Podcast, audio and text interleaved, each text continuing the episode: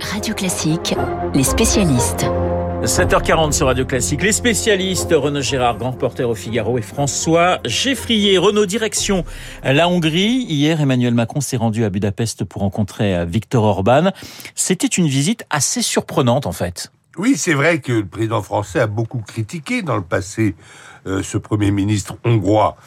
Macron avait accusé Viktor Orban d'être un nationaliste, un eurosceptique, populiste peu respectueux des libertés civiles et d'être trop dur à l'égard des migrants illégaux cherchant à rejoindre l'Europe à partir de sa frontière orientale.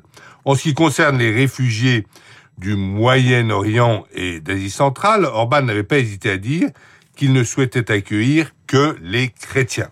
Il avait dénoncé l'islamisation rampante de l'Europe et le laxisme des institutions de Bruxelles à cet égard. Mais en fait, Macron est venu faire à Budapest de la réelle politique. C'est-à-dire, Renaud ben, Il est venu pour un sommet du groupe de Visegrad, qui regroupe aussi la Pologne, la Tchéquie et la Slovaquie. Ces pays ont des vues peu différentes de celles de la Hongrie sur le problème migratoire. Et Macron prend très au sérieux la présidence française de l'Union européenne qui commencera le 1er janvier prochain. Il ne peut pas se permettre, Macron, d'avoir le groupe de Visegrad contre lui. Alors, avec Orban, il a exalté les vertus du dialogue, même entre leaders qui ne partagent pas la même vision du monde ou de l'Europe.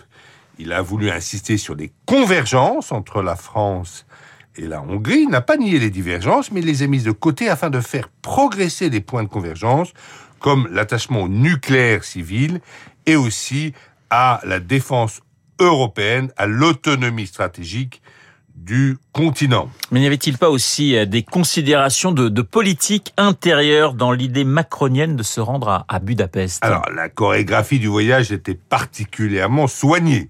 Le président français a déjeuné avec Orban, mais il est allé aussi se recueillir sur la tombe de la philosophe libérale Agnès Heller, une voix notamment anti-Orban qui s'est éteinte il y a deux ans. Il est aussi allé s'entretenir avec le leader de l'opposition hongroise. Dans cette période de pré-campagne présidentielle, Macron a évidemment voulu montrer qu'il n'était pas naïf sur l'immigration et qu'il était capable de discuter d'une politique européenne commune d'asile, même avec des leaders aussi peu laxistes que Viktor Orban. D'une certaine manière, Macron a ainsi coupé l'herbe sous les pieds de Marine Le Pen, d'Éric Zemmour et même de Valérie Pécresse. Emmanuel Macron chez Victor Orban avec euh, Renaud Girard, grand reporter au Figaro. On passe à l'économie avec vous François. Et cette question, je le disais, une question existentielle. Quel âge a-t-on quand on achète une voiture neuve? Grand point d'interrogation. Réponse avec vous François et avec les échos. Eh bien, je vous le dis tout de suite, acheter une voiture neuve, ce n'est pas pour les jeunes conducteurs, ce serait plutôt un privilège bon, je vais le dire de façon politiquement correcte, d'automobilistes qui ont de l'expérience. Voilà, soyez sympathiques avec, moyenne euh, avec Renault et moi. Des acheteurs de voitures neuves, c'est 55 ans et 4 mois. Chacun va pouvoir se, se mesurer par rapport à cette donnée. Selon euh, Autoways, qui a exploré les registres d'immatriculation, c'est même 57 ans, si vous voulez le, le, sens strict, mais on y rajoute le leasing, euh, c'est la location avec option d'achat euh, de voitures neuves, où là on est à 53 ans, ça fait à peu près cette moyenne 55. Le leasing qui est finalement une sorte de cousin du crédit à la consommation, qui permet à des ménages plus jeunes de sauter le pas et de rouler dans un modèle ultra récent tout équipé sans se ruiner trop vite. Ce chiffre de 55 ans, il est stable sur un an, mais il est sur une plus longue période de plus en plus avancé. On était en dessous de 50 ans en 2005. C'était même 43 ans au début euh, des années 90. Pourquoi ça baisse? Il y a au moins trois raisons. Le coût d'achat des voitures neuves est en augmentation euh, très forte. Il a grimpé de 7000 euros en 10 ans, selon l'Argus. Euh, selon l'Argus, on est aujourd'hui à, presque 27 000 euros, nous dit le spécialiste Flavien Neuvy.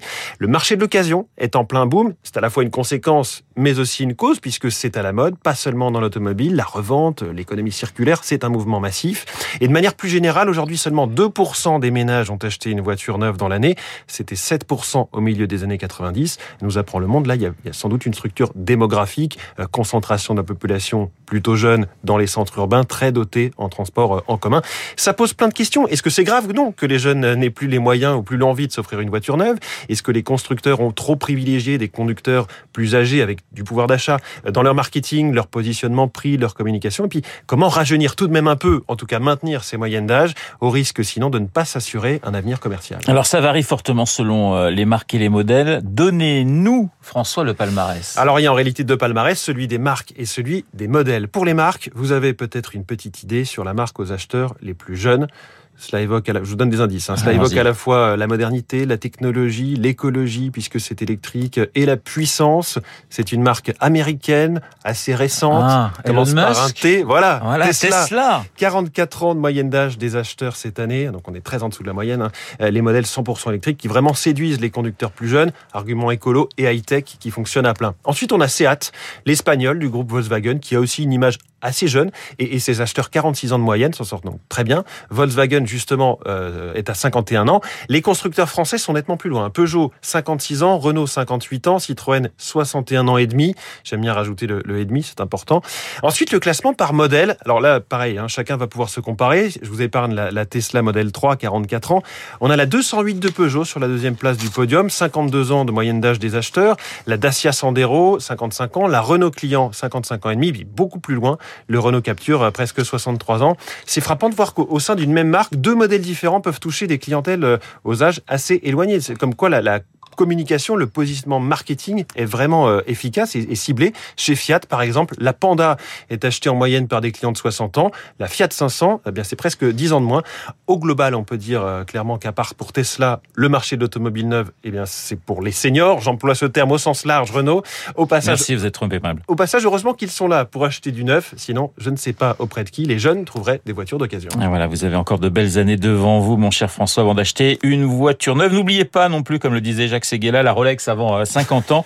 En ce qui me concerne, pas de voiture neuve et pas de montre. Fly me to the moon, let me play among the stars, and let me see. Fly Me to the Moon de Frank Sinatra. Marc Bourreau nous emmène ce matin sur la Lune, la conquête spatiale dans le journal imprévisible. Alors on connaît la date des premiers pas d'Armstrong sur la Lune, le 21 juillet 1969, mais on a oublié les derniers pas des astronautes américains. Eh bien on va les revivre dans un instant avec Apollo 17.